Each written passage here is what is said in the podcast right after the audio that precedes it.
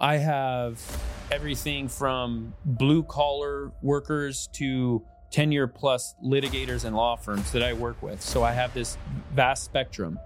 So I, I know exactly what you're talking about, where it's like, man, I need a body and a seat. And then you go through this entire mental exercise of they'll screw something up or they won't show up or they won't, you know, do what they need to do. And they, it goes in stages. And one of those stages for me is, hey man, give them a chance, like be a human, like maybe they'll change. And I think one out of a hundred has that actually worked out. I always say that some of my the best things that I've ever done in business is hire the right person. And some of the biggest mistakes I've ever made is hire the wrong one and not get rid of them. Treading water is the same as drowning to people like you and me. You better start swimming. Welcome to I'm the One podcast. I'm your host, Rob Green. Allan Draper here with us today. Nice to meet you, Alan. I'm excited to talk to you about entrepreneurship and uh, being a father, investing, and wealth. Uh, give a quick intro of who you are for our listeners. Uh, so, yeah, I call you a recovering lawyer. Yeah. And, and also a uh, pest control owner, $20 million a year business. And you also mentioned you have a digital marketing agency and a few other businesses. So, uh, why don't you give us a little intro of yourself? That's a little more in depth than that, if you wouldn't mind. Yeah, for sure. Um, you know, I was put on this planet, professionally speaking, to start and build businesses.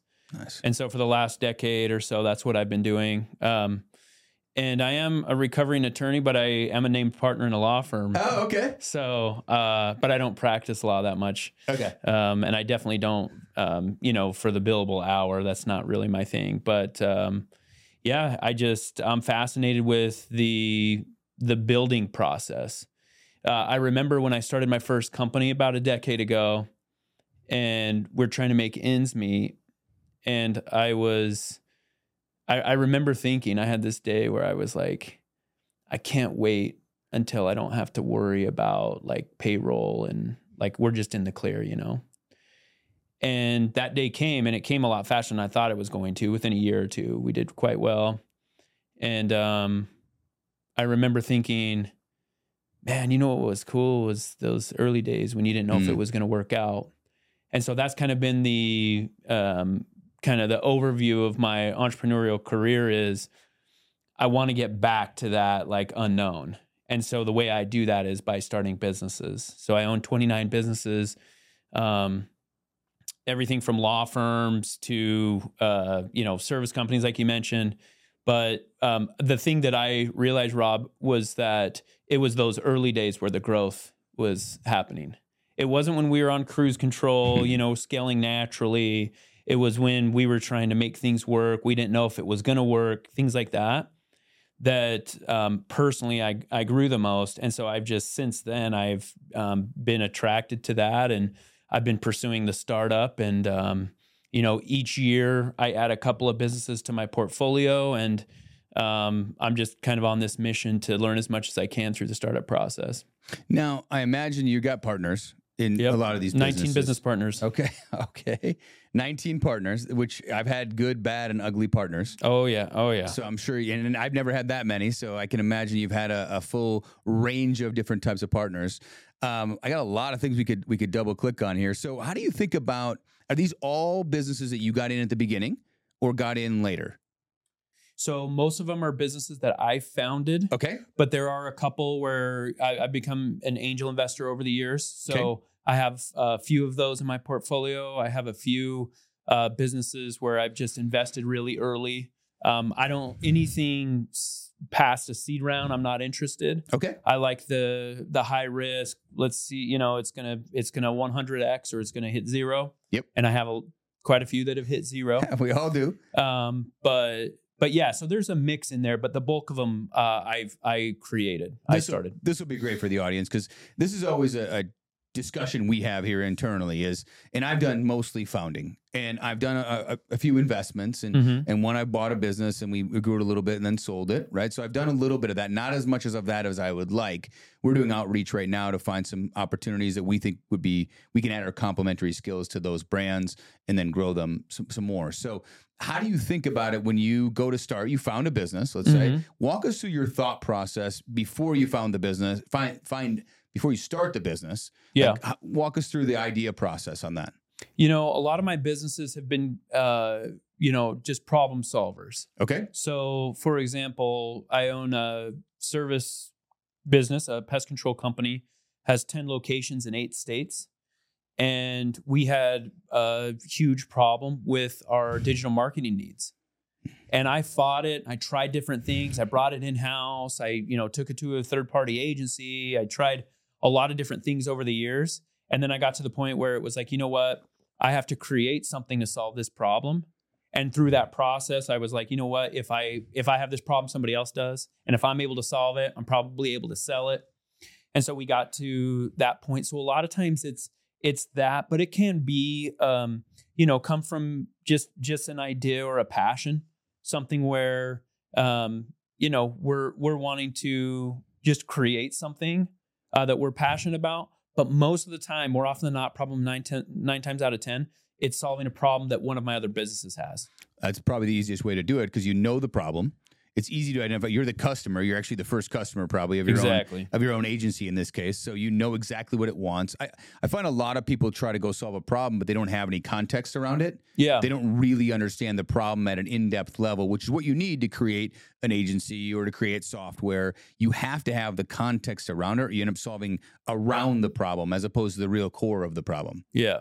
So when you saw, let's use this example. When you solved for that for yourself, Mhm. then you created an agency. I assume that went out and sold the same services that solved your problem to other similar types of businesses. Is that correct? Exactly. Okay. And did you can't run them all yourself? So did you put somebody in place to run that then, like to be an operator?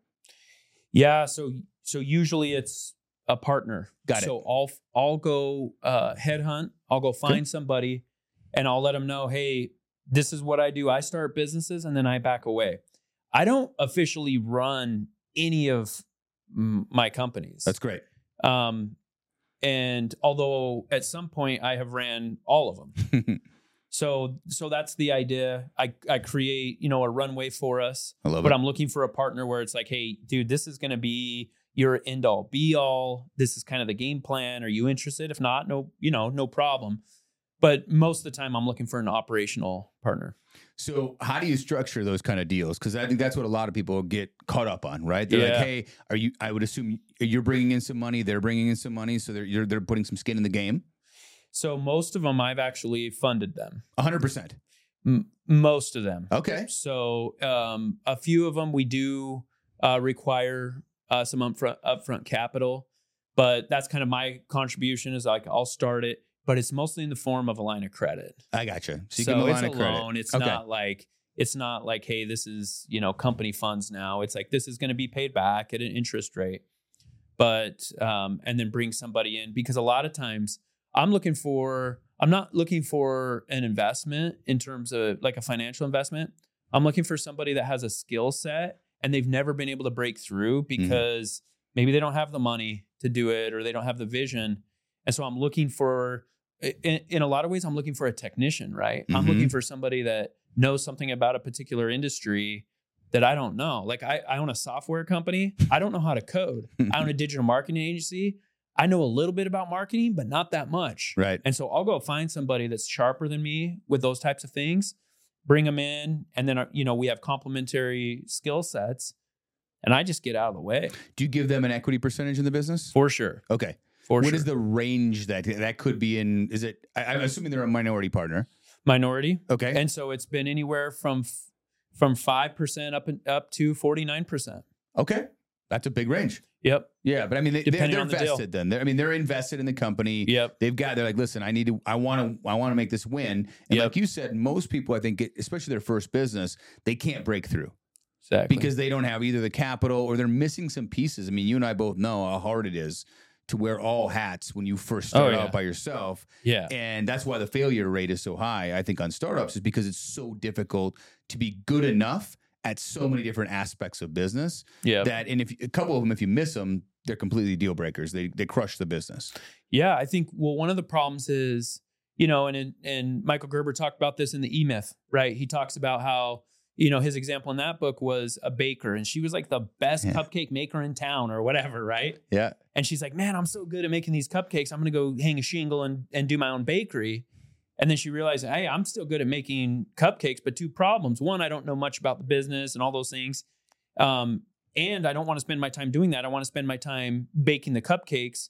But when you hang a shingle, start a business, you realize very quickly that you don't have the time to do the thing that you're really good at. Yep. And so what I try to do is I try to position my partner so they're doing they have the time and the resources to do exactly what I hired or partnered with them to do and um, add that technical skill to the business until they can find somebody to replace them. How do you find those people? Um, it usually comes through somebody that I know. Okay. So I don't really create job postings. Hmm. Um, but I I just hired a new CEO from from uh, for one of my companies and just signed his offer letter today. This guy, I I don't know that I've ever met somebody at his level. He ran a department for a large uh, national company without disclosing too much, um, and he, he he ran a department that did 290 million in gross revenue every year. wow. I met this guy um, through uh, one of my friends that introduced me to somebody, that introduced me to somebody, that introduced me to him. That's awesome. Did you put out feelers saying I'm looking for this kind of guy? And then that spread the word throughout your network? Yeah, so I start with um, people that are in my network that I it, it's on a very intimate level. Like I'll go to them and I'll be like, "Hey, this isn't public information," which it's still not public information about which company I'm talking about because I haven't told the company yet. Hmm. that this um, this role is uh, taking place, this change is taking place, and so I'll go to somebody and and just kind of work uh, work like that every once in a while for for a, a mid level position. I'll post something on my social media, Okay. something like that. But most of the time, if I'm looking if I'm looking for a business partner or a really high level employee, I'm going to um, spend months. To, I, I've been looking to fill this position for six months. Wow. Um, and I've used headhunters before in the past, but my relationships uh, just work a lot better. Yeah, I mean that makes a lot of sense. They know you, they Yeah. know what you're looking for, what kind of person you are. They can help fill in the gaps. I mean, referrals always the best. Yeah, I feel like it's just it's, it doesn't scale very well. it's just it's just a lot of work. So Yeah. I'll put I'll put that work into uh, really high level positions. Okay. Um, you know, this position, you know, that I gave the example of is going to take us to the next level. So it's like uh, in in three to five years, I'll be patting myself on the back for it. I think that's super smart. It's so tempting as entrepreneurs to just hire fast. And I mean, I've made that mistake many, Oh, yeah. many, many times. mm-hmm. And we try very hard to hire slow and fire fast. Yeah, And uh, I've, I've talked myself into opportunity, giving them an opportunity to, yeah, I can train them, I can Mm, coach them. They'll turn it around. I I have done this so many times. I keep learning these less same lessons over and, and over again. But it sounds like you've got a, a really good discipline around not doing that anymore and just finding the right person for the role. Yeah, and we, you know, I have uh everything from, you know, blue collar workers to um, you know, 10 year plus litigators and law firms that I work with. So I Hmm. have this vast spectrum. And so I I I know exactly what you're talking about where it's like, man, I need a body and a seat. Yeah. And then you go through this entire this mental exercise of they'll screw something up or they won't show up or they won't, you know, do what they need to do. And they it goes in stages. And one of those stages for me is, hey man, give them a chance, like be a human, like, Mhm. you know, maybe they'll change. And I think one out of a hundred has that actually worked out. Um, some of I always say that some of my the best things that I've ever done in business is hire the right person. And some of the biggest mistakes I've ever made is hire the wrong one Yeah. and not get rid of them. and it's as much as I, you've done this and I've done this, I don't I don't expect perfection. I expect just to improve my batting average over time Yeah. and what can I learn and how can I get better. Yeah. And that's how I think about it all the time because I have seen. I, I, you know, I advised the company uh, last couple of years up in Seattle. They've had tremendous success. Uh, the main founders put tons of money to work and had tons of success. And I've watched them hire people. Still, hire people they shouldn't have hired. Hire great people, but also hire some people you're Yeah. like, whoa, that that it really becomes apparent quickly. Like, hey, that may have not been a great hire right away. I mean, I think you can um you can get tricked a little Yeah. bit in the hiring process. Yeah. Um, and sometimes you can trick yourself. Sometimes you have a need or Yeah. you're busy or you know there's there's somebody else in the company that's suffering because that role isn't filled. So you have all these pressures. Um, and and so I I do get that. Um, that's one that's one area that frankly I struggle with. I have, you know, I had a sales manager a couple of years ago that was so terrible for our culture. And people told me time and time again, hey, this is what's happening in the office and this these are some of the things that he's doing and it's affect and this person wants to quit really high quality person wants to quit and i just hang on i hung on to him too long and so it's something that i really struggle with and trying to get better at I, I feel like most of us that try to be compassionate and care about the people that work with us uh, have that challenge. I had that challenge recently, trying to you know let somebody go that the performance just wasn't there. You know, we weren't we weren't getting to where we needed. We agreed what the goals were. We weren't getting there, but it was a, a personal relationship for me, and it was I held on longer than I Yeah, should have. So I think it's, it's nice. I've got my uh, right hand person Elizabeth here, and I said, listen, from now on, if one of us says this person has to go, the other one has to get on board because it's been a case where I've said that and she's like, no, I, I don't want to do that. I like this person too much. Yeah. And I don't have know, all the normal excuses we come up with to not do it. But at the end of the day, the only thing that I keep trying to remind myself is what is best for the business. Yeah You know, if I just take myself out of it, what if I was looking at an outsider and I didn't know anything about this? What's best for the business? And then Yeah. it's that helps a little bit, but I'm I'm still struggling with it myself. How do I get better at that all the time? Because that's what it comes down to at the end of the day. I mean, as much as 100%. AI is is taking over the world, I mean, Yeah. it's still people. And the difference between a good, well, difference between bad and good is significant, but the difference between good and great is also significant. You know, a lot of times we have employees that are that are good, but they're not great. And you get those great people, and man, those are it's different it's different. yeah Those are 10Xers. Yeah. No, it's uh it, you know, it's it's one of those things that you just um it yeah, and I like that rule that you have because um when I'm thinking about making a switch and letting somebody go, like I in the back of my head I'm I'm like looking for something. I'm looking through their, you know, employment history or whatever. I'm just trying to find one thing to hold on to them. But what you said about making sure that you're focusing on the company is so important. And it's interesting because we live in a day and age where it's like corporations and businesses are evil. Mm-hmm. And it's like, you know what? What I've learned uh, uh, over the last decade is, yeah, okay, I can keep this person. And even though they're not good for my business, like I'm going to hold on to them. But, but the thing that I've learned is at some point, somebody else is going to have to pay for that and it's usually one of my employees. So I can either Mm. let this person go, or I'm going to lose a couple of other employees, or it's going to negatively affect my business. So I can't hire another position, two or three, and that has helped me kind of kind of realize, look, it it has to be best for the business. There just is no other way. Um, and in the end, if you hang on to somebody that's just not right, you're actually hurting them too. Yeah, in a lot of ways I would agree with you're that. you're stopping them from maybe getting into a role that they actually enjoy that they can really you know they can really you know develop in and things like that and in the beginning it's really hard to justify it that way because you're like yeah but then they're gonna have to find it and do all this work but you're really holding them back it's a two-way street for sure I, completely agree with you, and that does make me feel a little bit better when we have that conversation.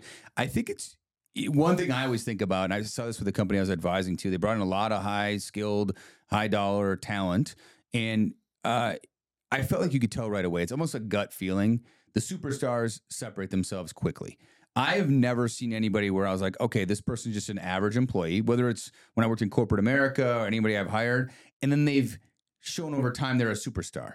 It's never happened. I've never had someone I'm like, oh, they're like, they're good, they're average. And then all of a sudden, six months later, like, oh my God, they're amazing. They're a superstar. I feel like the cream rises to the top fast, and you almost Yeah. know right away. You're like, Yeah. okay, this person's a difference maker. Well, I, I I mean I agree 100% and I think the reason why is because it's not necessarily a skill or experience type thing. It's like what's their approach, how are they treating people, what's their attitude? And that you can catch pretty per, pretty early even if they're still get, getting caught up to speed with the business and things like that. Yep. And so then they take they can take anything on, you know, as new things come because of where they, you know, how they position themselves, how they treat people and stuff like that.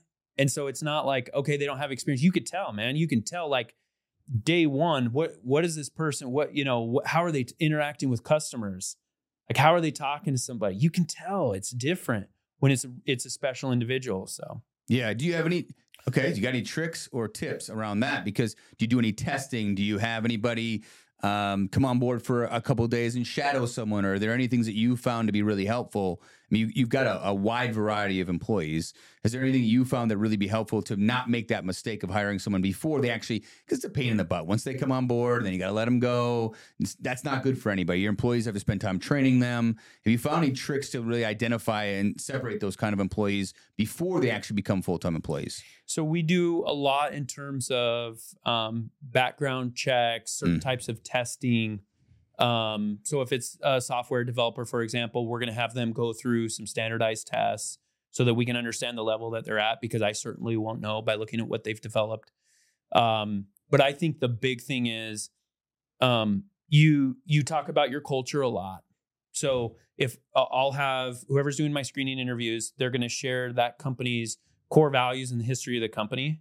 And then by the time that I'm talking to them or whoever's interviewing them is talking to them, that's going to be the bulk of that first conversation. They're not going to be talking about their resume.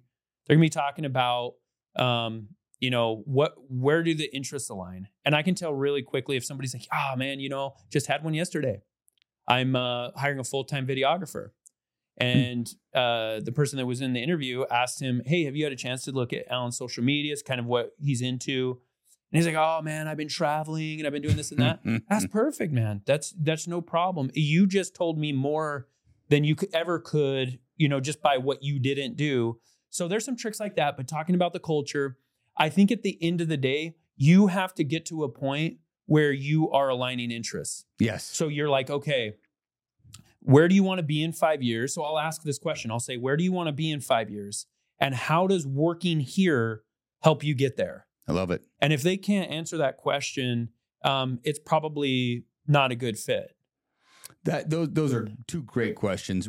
I've got two favorites of my own, and the number one is what you hit on already. Is what did you do to prepare for this interview? Yeah. And that tells you night and day. Well, I looked at one site, and then yeah, that Yeah. was I got busy with something else. Versus. I had a guy who used to work for me for a couple of years who's now started his own agency, actually, on Amazon, Amazon agency. I love this guy. I still talk to him all the time. And he came in the first time. He's like, okay, well, he cold emailed me, by the way, which is already, he's already in. Like he cold emailed me and said, hey, I looked up your products, looked up your brands. I think you could improve here, here, and here. So I was like, all right, we're already ready to hire this guy. Like, you don't see this anymore. Like, Yeah. that's how I used to think about things when I was looking for a job. Is like, how do I add value? So he was already up here. He walked into the first interview. I interviewed him. I said, What did you do to prepare? Well, I listened to this podcast that you were on a couple years ago with so and so and so. Then I watched this other presentation you did at this mastermind. I was like, Dude, this guy's hired already. Yeah. Like, we're done. This is it. I, I I can teach him the skills. Exactly. One of my friends, uh, Dr. McCoy, who I just interviewed the other day, um, said he looks for hungry, humble, and smart. Yeah. And I love that. And I'm going to start borrowing that more. It's hard to assess the hungry and the humble part. The smart, we can do the standardized Yeah, tests yeah. on. We use the Wonderlic as an, Okay. I- IQ, so it's an approximation. All the everybody that does the, um, it's a 12 minute test. Do you know anything about the Wonderlic? It sounds familiar. It uh, NFL uses it a lot. So going into the NFL, they force you to take the Wonderlic Really? test. Uh, I think uh, what's his name? Uh, used to play for Texas. Uh, quarterback. Oh man, Colt McCoy. no Young. Vince Young. Vince Young. Vince Young is famous for not doing very well on it.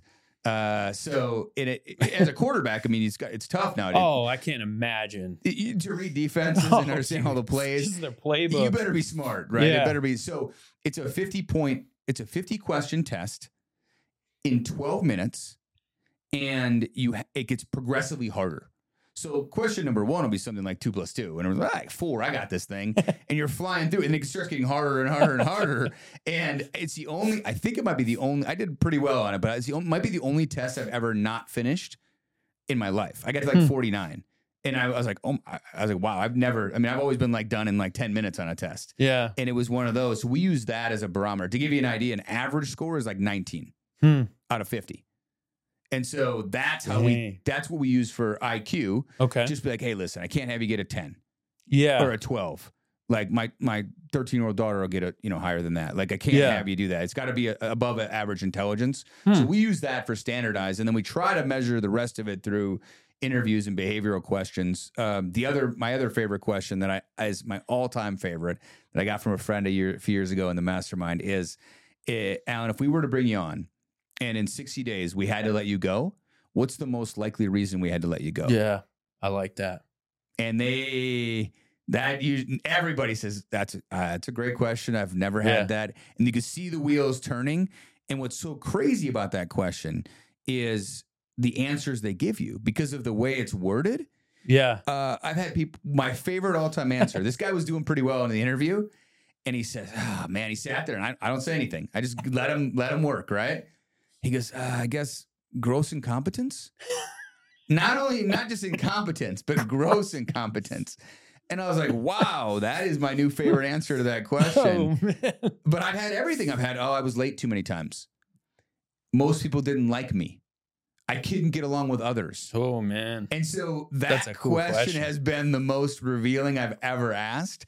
And you know, some, some people are smart enough to, to nail it right with the right answer and what, what Yeah. we think, what hopefully is true, but the right answer of what we're looking for, right? So yeah. uh, that that one has been the most revealing. Those two are my uh, favorite. I don't generally have standardized interview Yeah. questions, but those are two that I that I love to try That's to figure cool. out. Another thing that I've learned is um, whatever question you ask, if you frame it in kind of this context that you're going to ask somebody else about it, Mm, kind, you, you know, so I would say something like, "Hey, if you know, if I called your previous employer and I asked him why you left, what do you, what is he going to tell me, or is she going to tell me?"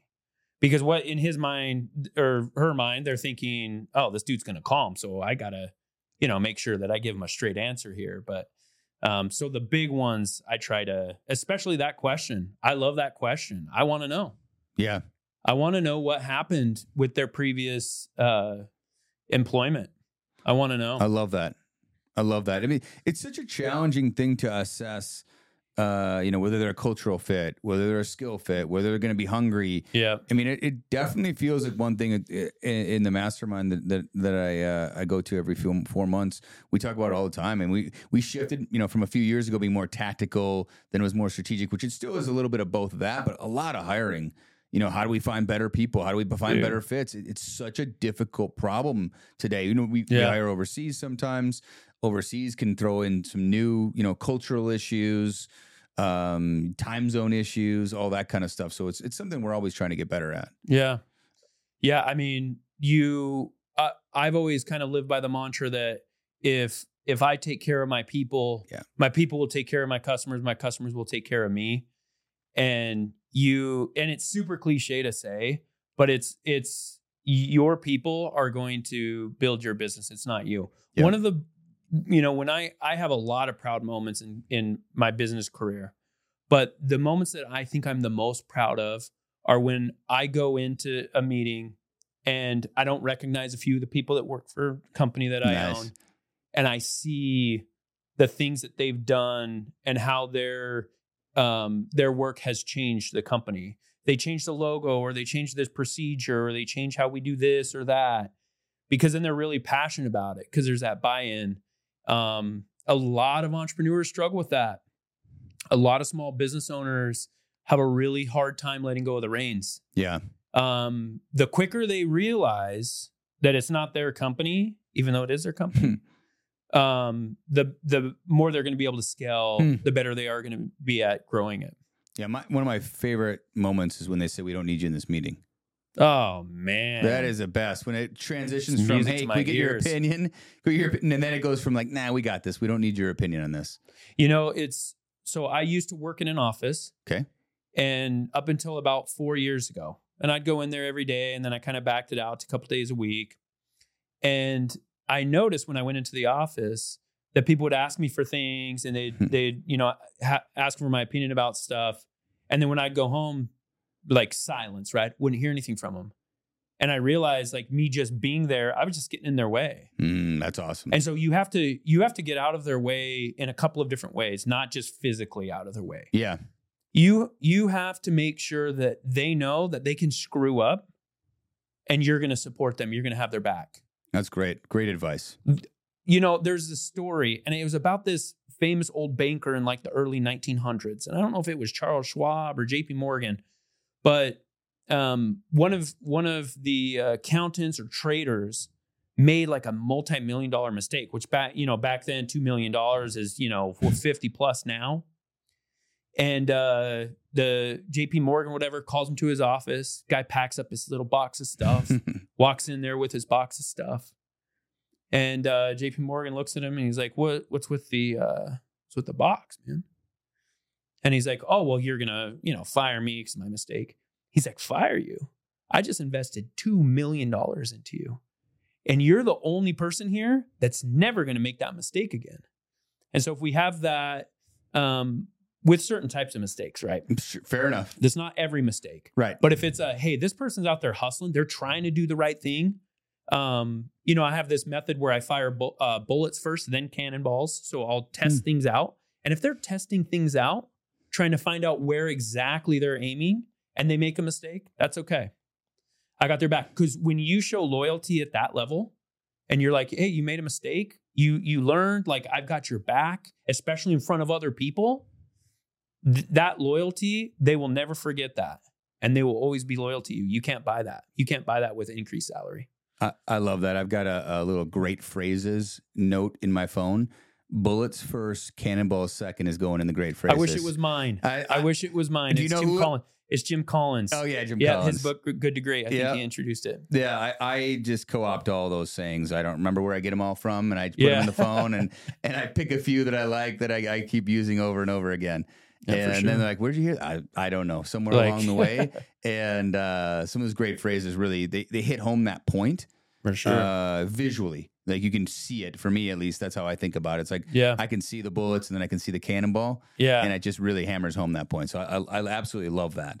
Um, while we can talk about entrepreneurship all day long, you'd mentioned earlier about making short-term sacrifices. I think sacrifices was a key word for you for entrepreneurs. Tell us a little bit about what you mean by that. Yeah, I think especially what's going on in today's day and age with social media and stuff, and I'm Mhm. making a big social media push to fight against this. It's like um, you know, 20 year 20 year olds will go rent a Ferrari, Mhm. take a bunch of pictures, put it all over social media, and then give advice about how they became an overnight success. And uh, that's not entrepreneurship. And I just actually had a really tough conversation with one of my partners. Um, we started a software company a couple of years ago. We're pre-revenue. We're man, it's it's going to be a really tough road. And I told him something. I said, I don't want to rob you of the entrepreneurial experience. And he's like, No, man, you're not robbing me of anything. Like I'm not, you know, because we were talking about his salary and benefits and all these things. And um, when I started my first company, I was practicing law in downtown Phoenix. I quit my job. I go home. I tell my wife, "Hey, um, yeah, I'm gonna, you know, I'm not gonna be a lawyer anymore." And she's like, "Wait, what?" And I'm like, "Oh yeah, and I'm gonna start a pest control company." Wait, what? And then I said, "And we're gonna move to Detroit, Michigan." oh, ooh, that last one. Oh, And you know what she said? what? Let's do it. Wow. So it was, but it was in that process where I, man, I'm so thankful for. I'm so thankful for that grind, and and that's something that I want to make sure people know that there is a sacrifice, and that sacrifice is going to change their lives. You can take everything from me monetarily. I will build it again, and it's because I know how to. Um, you know, I moved out of a really comfortable house in Arizona. I moved into a two bedroom apartment in Detroit with uh, my brother sleeping on the couch in the living room and two kids, two young kids. And it's like, yeah, I can't buy that experience. So I'm I'm kind of on this mission. Let's sacrifice when we're building our businesses and we're building wealth, right? Like I'm not a Gucci belt wearer. I'm not like necessarily against it, but I don't think you should be wearing one unless you have the wealth to back it up uh, about a year ago on my social media, I created this poll and I said, Would you rather be wealthy or look wealthy? And you Mm. can't have both. And I'm like, Everyone's going to select, I would rather be wealthy. Not It the was- younger generation. It was 50 50. Yeah. I had person after person say, Is there any way we can look a little wealthy? And so that's my thing, man. Like, I, I want, um, I, I grew up humble beginnings on farm in in Oregon, Idaho, right on the border, and um, I've seen what works. And um, you know, you I have 10 laws that govern uh, wealth. I, I believe that there are laws that govern wealth, just like there are laws that govern govern our physical uh, reality. If I go to the top of this building and I reach over, drop a pen down, we know everyone knows what's going to happen. and I have laws, and one of my laws is that you know you don't have any type of toy or luxury till you have at least a million dollars net worth, and it's probably higher now because a million dollars isn't what it used to be. Right. But you know that's my that's my whole thing about sacrifice is I think that if it's a little different if you go out, bust your butt, create a business, and make a million dollars than if you go buy a lottery ticket and make a million dollars. Those those two million dollars they're not created equally. Or if you worked at a big company and made a million dollars over a few years. Also, a lot of people I, I find I, I worked in corporate America for a while, and they overestimate the value that they put into that they they brought to this hundred year old company that would run with or without oh, them, Oh, yeah. right? And they think they were the catalyst to making all this revenue. Yeah. And you're like, if you just disappeared tomorrow, that those orders would have most likely still come in Yeah. and still done. It's it's different. I think I, two phrases come to mind: hard choices, easy life. Yeah. Easy choice, hard. Easy choice is hard life. Yep. And then the other one that I love, I use all the time, is and we travel a lot. We you know live here in Phoenix, and and uh, we get out get out of town in the summer. It's brutal here, so yeah. we're fortunate enough to leave. The kids that get out of school, we go somewhere other than you know yeah. Arizona, and uh, and then we come back right before school starts, and it's perfect for living in Phoenix. And a lot of people I've met over the years when we've done this, like, oh, I, I want to do that, and I'm like, yeah, you want to do what I do, but you're unwilling to do what I did. Exactly. And that I say all the time to people because I can't. We used to uh, uh, for gosh for a long time we went to San Diego quite a bit. We have friends out there, and I'd, their friends would come over, and year after year I'd see them. Like, man, I want to, I want to do this. I want to do something like this. And Yeah. I'm like, yeah. How can I help? What do you want to do? Yeah. Well, no, I was just, you know, I don't, I don't really want to do anything. It was just kind of an idea. They want the easy button, right? Yeah. And I, I do think that I, you appreciate it a heck of a lot more when you do what you did and you grind through it. And I'm not saying that's the only way. I'm saying that you definitely give yourself a lot of confidence. And I feel the same way. Like if everything was gone tomorrow, I'm gonna figure it out. Like Yeah. you put drop me off in the middle of nowhere, and I'm gonna figure out a way to make it happen. I used to get offended because I'd have so many people reach out to me on social media, call me, fr- you know, friends over the over the years, and they're like, "Hey, Allan, I've seen that, you know, you bought another house, or you did this, or you did that, and, um, you know, how can you help me get started?" Mm. And um, my very first thought, I don't always say it, but my very first thought is, "You don't want to do what Mm. I did. You it." You know, when when you're starting a business, man, you really have to be careful because it's going to hurt your marriage Mm. it's going to hurt your relationships. You are not going to have friends because you are not going to have time for them. Yeah. And and for a long time I'm like they would never follow up with me. It's like, man, you wouldn't even follow up, so you're certainly not. And every once in a while there is there's somebody out there willing to do it, but and that's my entire platform. That's what I'm talking about. Is that I'm looking for the people that they're like, "Oh yeah, easy." And I've ran into a few of them. They're like, "Hey man, I have a nice house in Phoenix, Arizona. I'm gonna move, you know, to cold weather. My wife's from LA. Mhm. That was not an easy move, right? Right. To to Detroit winters and stuff. And from Detroit, started my business there, got it off the off the ground, moved to Boston, Wow. started my business there, and then we finally came back. But um, yeah, it's uh, it's something that's required. The sacrifice is required. that one of the first questions I, I get the same thing when people are like, oh, you know, I want to, I want to do my own business, or I want to do, I don't want to work for anyone else, or I want to do something, right, more than what they're doing now, which I always uh, applaud, and I'm always, I mean, I have, I'm such a believer in capitalism and Oh, being an entrepreneur, like that is my core. I'm not a religious guy. That's probably my religion. Is I truly believe in that. And I, I love helping people. I love supporting people. But one of the first questions I always ask is, great, what are you willing to give up to get there? Exactly. and it could be money. Well, almost always will be money, Yeah. time, and energy. It's going to a combination of those three things. And so many people, and, and some people get offended by this, but I know a lot of guys that are, are entrepreneurs, Yeah. right? And I, I like hear it a lot where they're like, you know, I've talking about for a decade. Like, hey, I want to do this. I want to be an entrepreneur. I'm like, listen, it's, it's been a decade. Like, it's probably not going to happen unless something really changes your life. And they get the golden handcuffs. They get a good paying Yep. job. They got kids. They got a mortgage. I get it. I was there. Yep. I was in the same boat, and I, you're making good money, and you got a comfortable life, and and you're like, uh, you know, I could just do this. I could just do this, but man, it, it, it hurts my my my brain and my heart to do this because I, I hate it so much. I got to go do my own thing. I'd rather do my own thing and fail hundred than percent. go and do that and be comfortable for me. But the people that aren't wired that way, it's just they're not going to change that It's- way, and that's okay. Yeah. But I can't help you. No, it's a. I've learned over the years that it's a personality trait. Mm, Risk tolerance, I, I think, is a personality trait, and I have a lot of really good people that work for me. Like some of the best people in the world. They clock in, they clock out, they go home to their family. They don't think about work until the Yeah. next day. Some of the scariest words to me are a stable salary Hmm. and good benefits. Even I though a lot of my companies offer that, right.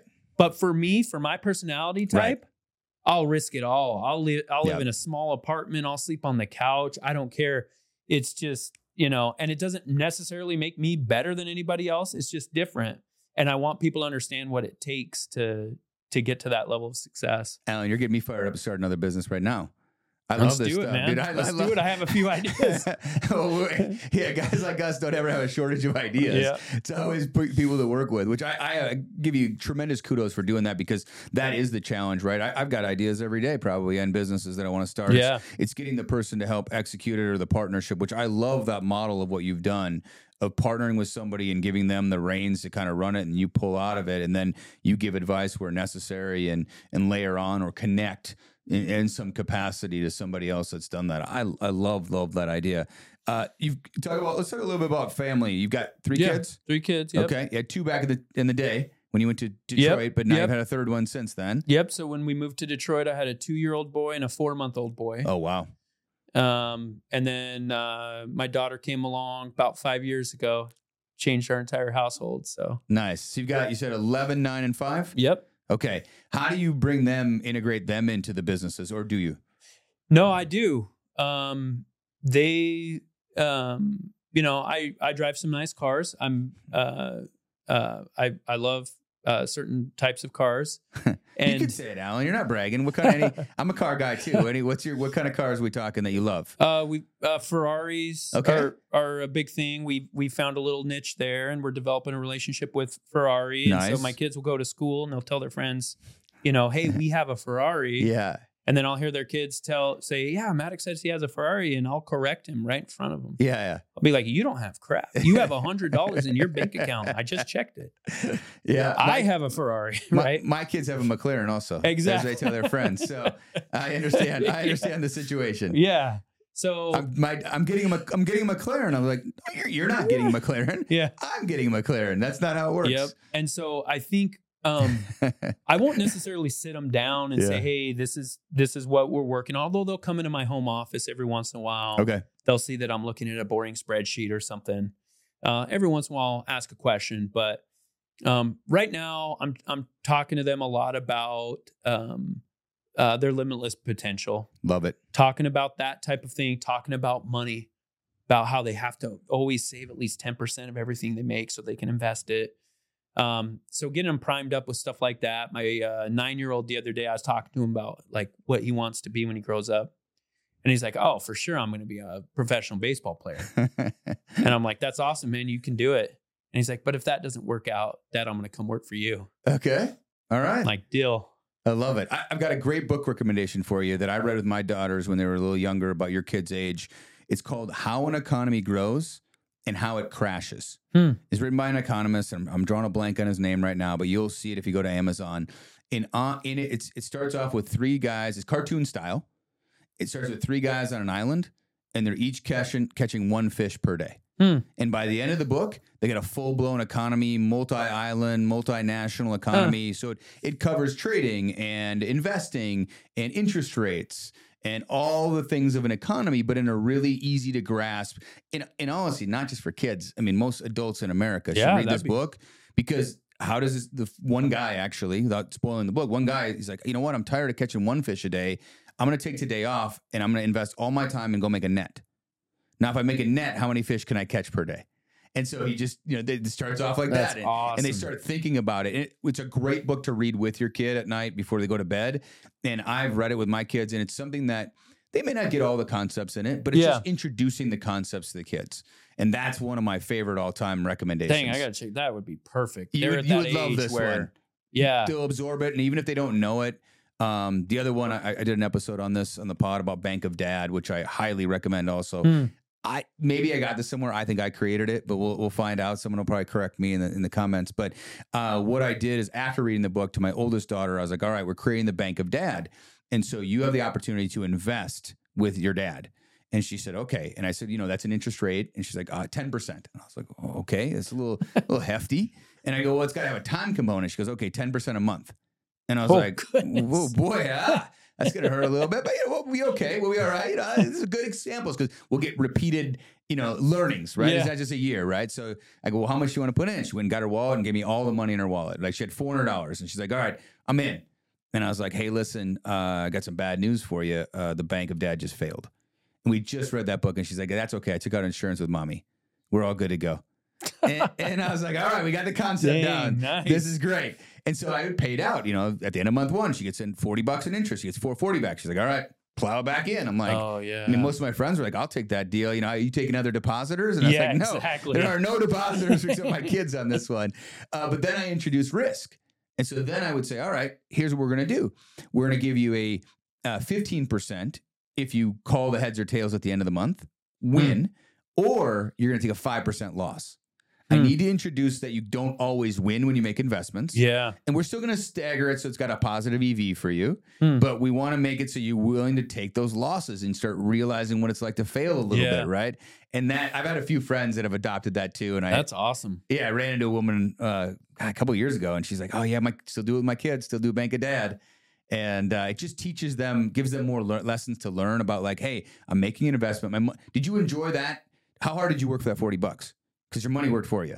You didn't do anything that month, right? Yeah. And then also introducing the risk. And you're like, listen, it's not always going to be up. We all know that. It's going to be ups and downs. You're going to have to take on some risks. So that's one thing I've tried to do with my kids to teach them That's about that stuff. Yeah, that's uh I remember uh as I was going through undergrad and I went to BYU. Okay. So conservative school and uh, I was waiting tables and uh was waiting tables and at the end of this table these guys were pretty cool. I was chatting with them throughout. And uh this this guy's like, "Hey Alan, I can give you like a 20% tip or you can take whatever's in my hand." And uh, I'm like, dude, give, what do you got in your hand? And he had a hundred dollar bill, and the tip would have been probably twenty bucks or something. Nice. So I made five x. And he said something about Hmm. how, um, you know, gambling's not always a, a a great thing, but there's a difference between um, gambling and taking risk. And I've thought about that over the years. And what's interesting is that I recently uh, got involved in a startup um, uh, sports book company, Oh, nice. and uh, we're we're only like six months in, but over the years I've started thinking about like how risky business can be, and how the greatest payoffs are usually the riskiest businesses. Um, I invested in a fintech app and uh, haven't heard from the founder for for a few months. Yeah, sure. So it's like, um, I, I think when you're, when, I think that's such a great lesson to teach your kids so they don't think, you know, I mean, you you can invest in bonds. You're gonna get your money back. You're Sure. gonna get your two, three, four, five percent. You're gonna get your money back. Government backed. Um, but I'm not looking for a good story. I'm looking for a great one. Yeah, I love that. And uh, I think that's awesome. You teach your kids about about risk, man. I, I it's interesting. My oldest daughter is much uh much more comfortable with risk than my younger daughter. So Yeah. I have to stagger the odds so much in her favor to for her to take the, my Yeah. youngest daughter. So we'll play games. We play like a lot of Rummy 500, her and I, and she'll have to be up like 300 to zero before she'll make the bet or not. and so I have to keep staggering it. I have to find that Yeah. spot where she'll be like, okay, yep, I'll take that risk. That that seems obvious enough to me. It's a it's a 10 to 1 return, Dad. Yeah. I'll take that risk. Where my other daughter will be like, any slightest advantage, and she'll be like, oh yeah, I'll take that. It's Yeah. got positive EV, I'll take that. I'm Yeah. in on that. Doesn't That's ruin my awesome. ruins my bank account. The other the other thing, have you have you uh, started investing for your kids at all? Uh, just just in mutual funds and stuff. Nothing crazy. Since you've got so many businesses, you may want to. And again, this is not tax or financial advice. You may want to look into putting the kids on salary and uh, investing in a Roth IRA. So my kids are uh, they fully fund their Roth IRA every year, and so it's a it's by in my opinion the best tax uh, deferred or tax. Uh, um, I don't want to call it avoidance, but tax uh, limiting vehicle there is. And they have I to didn't know earned kids income. could uh, invest in Roths. That's Yeah. cool. They have to have earned income. So they have to have a they have earn income. Earned income. Roth IRA has to be earned income. And, and so- they're taxed at the time it's put in, not when it's taken out with, on a Roth, right? Right, Which is and- the big thing. and they don't make any money, so they're under the threshold oh, of yeah. making any money. So they get no tax. They pay no taxes. Oh, that's that's. I mean, they sharp, pay their man. normal, like you know, FICA taxes, you know, their Social Security and Medicare, but they they, they don't pay any income taxes because they're under the threshold, and then they can put the money into a Roth IRA. Huh. So my kids are are racking up. You know, we put it into simple index funds, and it's just it's starting to accrue, right? So it's been a few years now, and they've got money in there. You know, you got twenty thousand bucks, and you know, like you know, each each next year they're gonna it starts. I think it's seven grand now is the max next year in twenty twenty four. So they're Hmm. gonna put in seven grand next year. And so it's going to continue to grow and put them. It's kind of a plan B. I think like if everything went to hell, Yeah. you, you keep doing this over time. Like you talked about, you know, it's saving the first ten percent. Uh, this is a great like everything went to crap that I've ever taught you, and something happens and there's crazy. At Yeah. least you've got something Yeah. to kind of. You're not going to be impoverished, right? You've got something as a plan B. That's not your plan A. This is your plan C or D, most Right. likely, really. So that's Yeah, something that's I've done with the kids. It's been fun. That's cool, man. So, uh, what about investing now? How do you think about investing? It sounds like you're going for the, the bigger winners.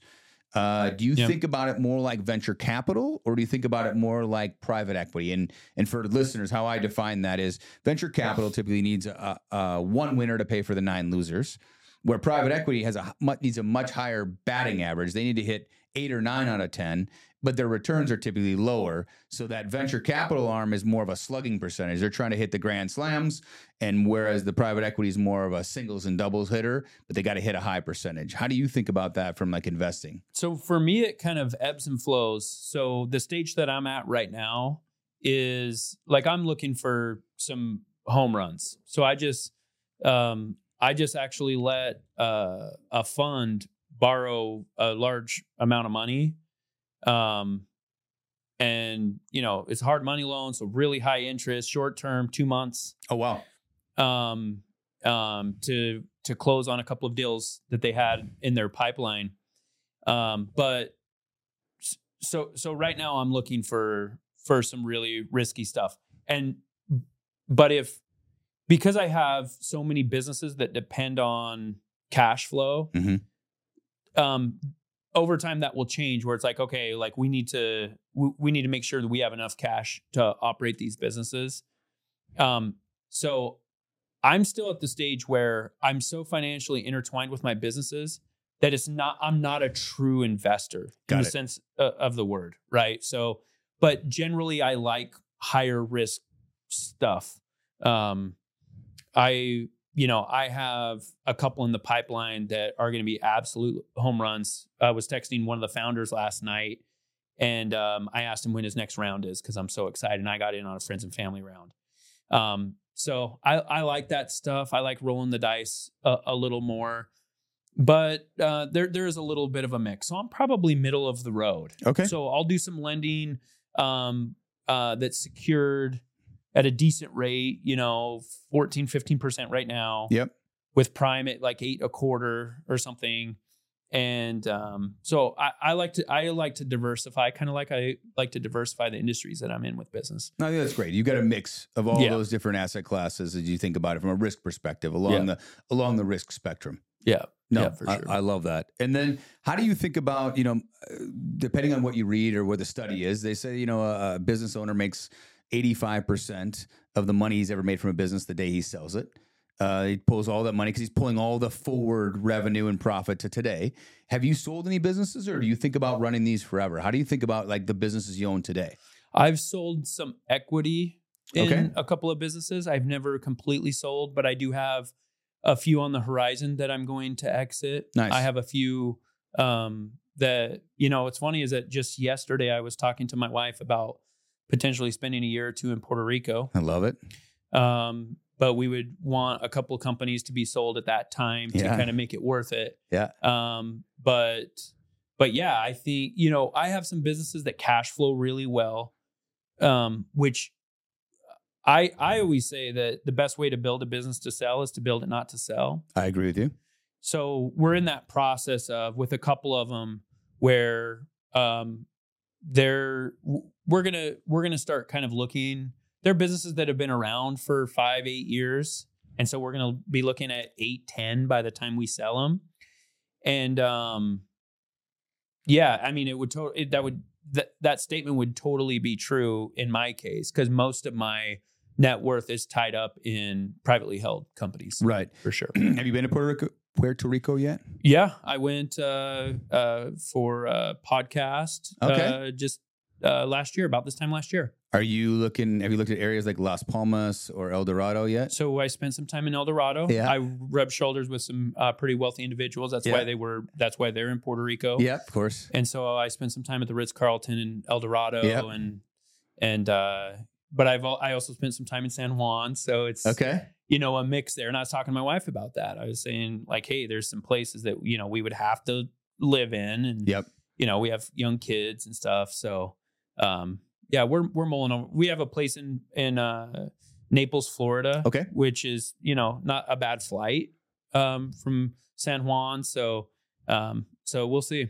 Got I know a lot of e-commerce entrepreneurs in in my space that have uh, moved to Las Palmas. I know a few guys that live in El Dorado, Mm-hmm. and uh, I, one of my friends actually, he's in the mastermind. He just left.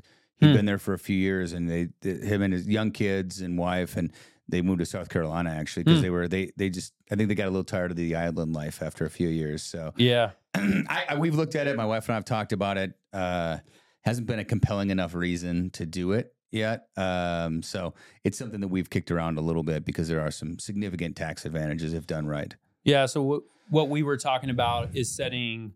Uh, you know, we're we're meeting with our accountants and attorneys Mhm. to see like, hey, what would be the difference?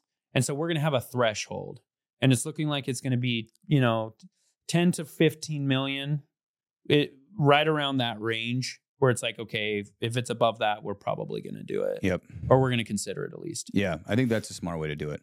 Yeah. Well, that's exciting. Well, I appreciate you coming in. This has been a great. Yeah, co- we can is sit awesome. here and talk all day long. All day, man. I love this stuff. So I love meeting new people and having great conversations about this. I think there were a lot of nuggets for people to take away from this and take action. What would you advise somebody? I like I I like I feel like a lot of podcasts and a lot of conversations leave like people get motivated, but they don't really know what to do next. Yeah. Are there any action steps or action? Someone who's let's call them a entrepreneur. Someone Yeah. who wants to start a business and they've been thinking about it for a few years or a few months and they're ready to take action. Any advice for someone like that? I mean, it's a little biased, but uh, DM me on Instagram. Oh, there you and. I'll give you some next steps. I'll give you a 15 minute pep talk. Perfect. Um, Where can people find that? What's, what's your so handle? My, so my handle's real Allan Draper, okay. and I recently just completely revamped my social media Nice. with an emphasis on uh, it actually being real, what the real world is like, and so changed my handle and everything. But um, yeah, I think the I don't know specifically for for the listener, but they need to do something where they just can't back out. Mm. So whether that's go buy, you know, a piece of machinery or something, or move to Detroit, Michigan, right? It's it's a lot harder when you kind of burn the boats, so to speak. So you you have to do something like that on kind of the lower end, less risky end. Um, just start re- just start reading something, Hmm. or you know, listen to podcasts like this one. Get get that motivation, keep it going. Um, if it's inside of you, you you will not allow yourself to not do it. It's just there. I can't imagine me not being an entrepreneur. Right. I, I was doing this article for a local magazine, and they asked what my first job was, and I was trying to remember because I started working when I was like seven years old. I was like, I was hustling the neighbors for raking their leaves and you know shoveling snow. I uh, one of my first like W two jobs was when I was 14 years old. I would fry donuts before I'd go to school every single morning for two hours. That's awesome. So um, that type of person, like I can't imagine anything else. But yeah, reach out to me. I'm happy to like point people in the right direction. Check out some good resources. Stay motivated. Or if you really want to do something big, make an investment, um, a financial or physical investment in something that's going to make it hard for you to back out. I love that. So Instagram, real Allan Draper, A L L A N Correct. Draper. Okay, Correct, just want to yep. make sure. So that's the place to find him. Thanks for everybody. I appreciate it. Go check out uh, Allan on uh, Instagram, and uh, thanks so much. All right, brother. All right, Appreciate you, man. Appreciate you. If you enjoyed today's podcast, please subscribe, leave a review, and share with friends. Visit I'mTheOne.com and ask me anything. And as always, stay curious and never stop becoming the one.